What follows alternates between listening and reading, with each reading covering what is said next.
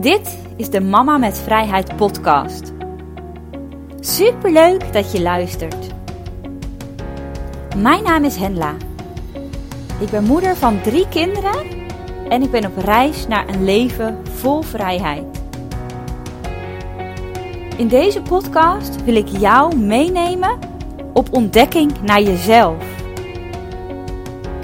Op jouw eigen reis naar een leven als mama met vrijheid jou inspireren om je dromen waar te maken en zelf aan het roer van jouw leven te gaan staan. Ik deel mijn tips en inspiratie om je mindset te veranderen, om de wet van aantrekking voor je te laten werken en meer vrijheid in je leven te krijgen.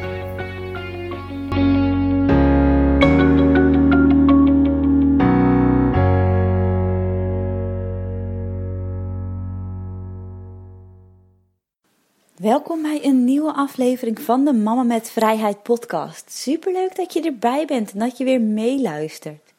En eindelijk, eindelijk is het mooi weer geworden. Oh, ik hou echt gewoon van het weer wat het nu is. Lekker zonnetje, niet al te warm. Gewoon wel lekker naar buiten kunnen in een t-shirtje. Iets warmer zou nog mogen voor een korte broek. Maar heerlijk. Oh, wat kan ik hiervan genieten. En we hebben een tuin op het zuiden. Waar het dus echt gewoon in de tuin al heel erg warm is. En daar kan je gewoon wel al in een korte broek lopen. Heerlijk vind ik dat.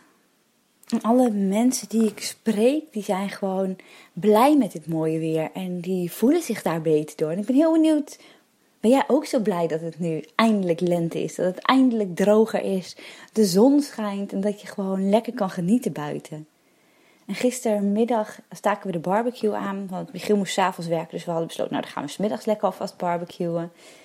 En we hadden het huis gewoon vol. Want we zouden eigenlijk met vijven barbecuen. Toen kwam er een vriendinnetje van Veerle. Of Veerle kon spelen. Ja, kom maar hier, kan je ook mee barbecuen. Toen kwam er een buurmeisje bij. En op het moment dat het eten klaar was, vroeg het andere buurmeisje: Oh, mag ik ook alsjeblieft een broodje hamburger komen eten? Nou ja, gezellig, schuif aan. De buurvrouw kwam er ook nog bij. Dus we hadden het huis lekker vol. En ik hou daarvan, van die afspraken die zo spontaan ontstaan. Dat je niet van tevoren dingen hoeft af te spreken, maar dat er gewoon in het moment zulke dingen ontstaan. En daar smiddags ontstond dus weer, want de buurvrouw zei, oh maar ik ga vanavond ook barbecuen. Ah leuk, gezellig, zullen we dan vanavond ook met z'n allen weer gaan barbecuen? En hebben we daar s'avonds weer gebarbecued. Ik hou daarvan. Ik vind dat zo fijn als die dingen zo spontaan kunnen ontstaan. Gewoon omdat het op dat moment fijn is en leuk voelt. En niet dat je dingen weken van tevoren met iemand moet afspreken. En dat je dan op het moment zelf denkt van, ik heb eigenlijk niet zo zin, ik wou liever wat anders doen. Ik hoop dat jij ook genoten hebt dit weekend van het mooie weer en dat je dat nu deze week ook nog lekker gaat doen. In deze aflevering wil ik het graag met je hebben over iets wat ik weer in het boek las van Erik Bertrand Lars, het boek Genadeloos, waar ik op dit moment in aan het lezen ben. En ik ben het boek helemaal aan het lezen en alles wat ik belangrijk vind onderstreep ik en dat typ ik ook nog uit, zodat het echt gewoon helemaal blijft hangen. En ik pas ook gelijk dingen toe in mijn dagelijkse leven. Dus er zijn al dingen, wat dingetjes veranderd, zodat ik bijvoorbeeld ehm, een andere planning heb gemaakt van mijn to-do-lijst. En wat ik hier in dit boek lees, wil ik ook weer mee gaan nemen in de helweek die ik ga doen. Ik heb een datum geprikt. Normaal heb je volgens het boek uh, Helweek een voorbereiding van drie weken nodig. Nou zit het dan net, dat we dan een weekend weggaan met vrienden, wat dan een beetje lastig valt, vrijdag tot en met maandag. Um, ik wilde het eerst voor die tijd doen, maar dat was twee weken voorbereidingstijd. Ik dacht, ja, ik ben ook nog dat boek genadeloos aan het lezen, dan wordt het misschien een beetje kort. Dus ik heb het besloten om het dan iets langer verder naar voren te schuiven. En dan wordt het 28 juni tot met 4 juli. Dat wordt mijn helweek. En ik ben heel benieuwd wat die week me gaat brengen. En nu ben ik tussen vast. Boek Helweek heb ik al uit. Ben ik het boek Genadeloos aan het lezen. En dan kan ik dat weer gebruiken in de voorbereiding op mijn helweek. En dan ga ik straks nog een keer weer het boek Helweek helemaal doornemen en mijn eigen helweek helemaal voorbereiden. Dan heb ik in ieder geval mooi de tijd daarvoor. En dan, ja, 28 juni ga ik van start. Helweek, een week lang, 5 uur s ochtends opstaan, 10 uur s avonds naar bed.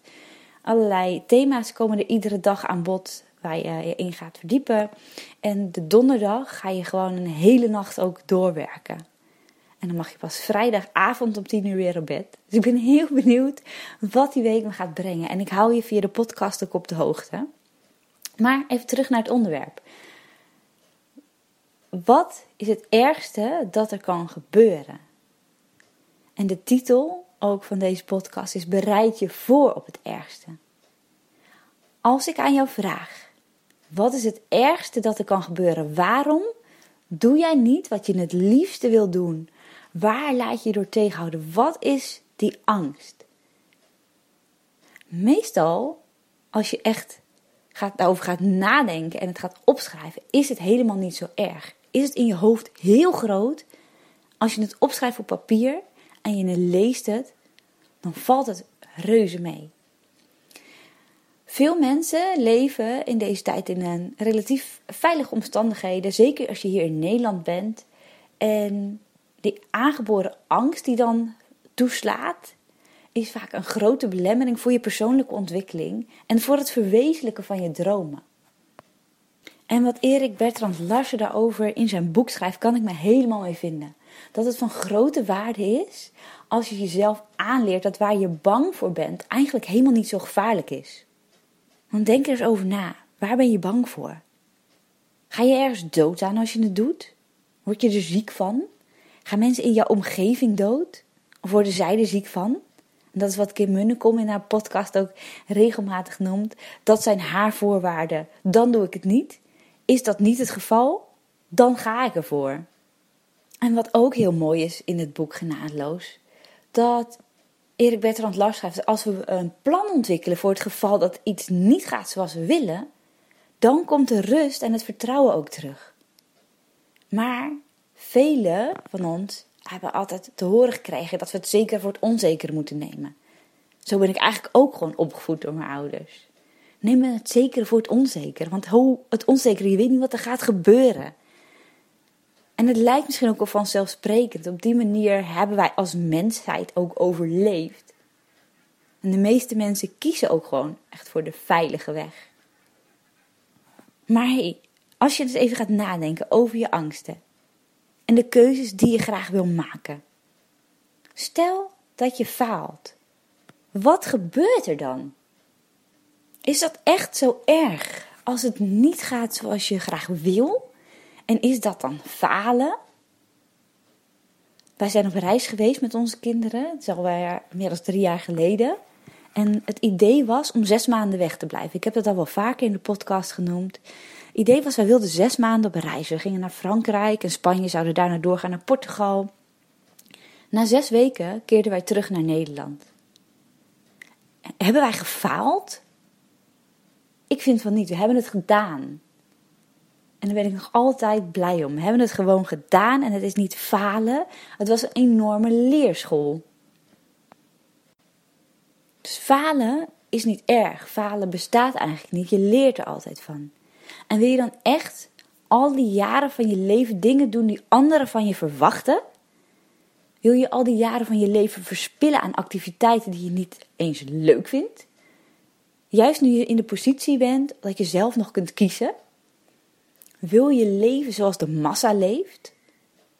En wil je straks als 70-jarige terugkijken op een periode uit je leven waarin je dingen gedaan hebt die je misschien helemaal niet wilde doen? Dingen voor anderen, aan de verwachtingen van anderen voldaan hebben, gewoon dat je leven zo voortgekabbeld is? Of wil je als 70-jarige kunnen zeggen dat je gewoon gegaan bent voor je dromen en je doelen? Want weet je, je hebt gewoon maar één leven één mogelijkheid, één kans. En dat is misschien wel heel cru gezegd, want ja, je kan natuurlijk meerdere kansen creëren in je leven, meerdere mogelijkheden, maar het is wel maar één leven. En daar moet je gewoon wat van maken. Je moet de mogelijkheid die je hebt pakken en de kansen die je hebt pakken. En gooi die niet weg vanuit angst om te falen. En volg je hart en hou focus op je doel. Schrijf voor jezelf op wat je zou doen als je faalt. Wat ga je dan doen als je je doel niet haalt? En werk dat tot in detail uit wat je dan wil gaan doen. En nadat je dat dan gedaan hebt, kun je alles op alles zetten om een weg te vinden om je dromen en doelen te gaan halen. Want als het dan toch niet lukt, dan weet je in ieder geval, heb je een backup plan waar je op terug kan vallen. Want wat we doen is dat we ons vaak vergeten voor te bereiden op het ergste. Of het nu gaat om grote of kleine dingen, dat maakt niet uit. Maar tegelijkertijd kunnen we onmogelijk de gedachten verdringen over wat er fout kan gaan. En op die manier blijven dus je negatieve gedachten chaotisch en komen ze de hele tijd terug. In de voorbereiding op jouw dromen en doelen waarmaken 20% van je tijd aan het voorbereiden op worst case scenario's. Wat doe ik als het niet gaat zoals ik wil? Wat doe ik als ik tussen haakjes dan faal? En de overige 80% moet je, van je tijd moet je richten op succes. Je moet het grootste gedeelte van de tijd voorbereiden op dat het goed gaat. En je moet op voorhand weten wat je moet doen om het goed te laten gaan. En je moet weten wat je moet doen terwijl je dus ondertussen bezig bent. Als je je vooral namelijk focust op het gewenste resultaat, is het veel waarschijnlijker dat het je ook lukt. 80% van je aandacht moet dus uitgaan naar hoe je te werk gaat en wat je moet denken en wat je moet doen elke dag, elk uur om je gewenste resultaat gewoon te gaan behalen. En daar moet je dan op gaan trainen. Je moet je gedachten sturen in de richting van die je wel wil. Maar je hebt ook dus een gedeelte van je tijd besteed aan wat ga ik doen als het niet lukt. En dat geeft je rust en ruimte. Want daarmee creëer je dus je eigen backup plan. En op dat backup plan kun je dus altijd terugvallen. En dat is wat ik met je wil delen in deze podcastaflevering. Bereid je voor op het ergste dat er kan gebeuren om je angsten onder controle te houden. Het is dan uit je hoofd, op papier en je hebt dus een plan van wat, er wat je gaat doen als die angsten werkelijkheid gaan worden. En daarmee wil ik graag deze podcast afsluiten en wens ik je voor vandaag gewoon een hele fijne dag toe. Geniet van het mooie weer. En ik zou het heel tof vinden dat als je deze podcast luistert, dat je een beoordeling daaraan geeft. In iTunes, dat je even laat weten wat je van de podcast vindt, zodat meer mensen deze podcast kunnen gaan luisteren. Dat ik meer mama's kan bereiken die meer willen zijn als alleen moeder. Mama's die zonder schuldgevoel willen kiezen voor zichzelf en willen losbreken van de verwachtingen van anderen. Die meer willen zijn dan alleen maar mama. Als je daar de tijd voor zou willen nemen, super, super dank je wel daarvoor. En anders uh, doe in Soundcloud eventjes een reactie eronder zetten. Of mail me gewoon op info.mamametvrijheid.nl wat je van de podcast vindt. Nogmaals een hele fijne dag gewenst. Superleuk dat je hebt geluisterd naar deze aflevering van de Mama met Vrijheid podcast. Ik zou het echt heel erg leuk vinden als je me door middel van een review laat weten wat je van de podcast vindt. En wil je meer inspiratie en informatie? Kijk dan op mijn website mamametvrijheid.nl. Tot bij de volgende aflevering.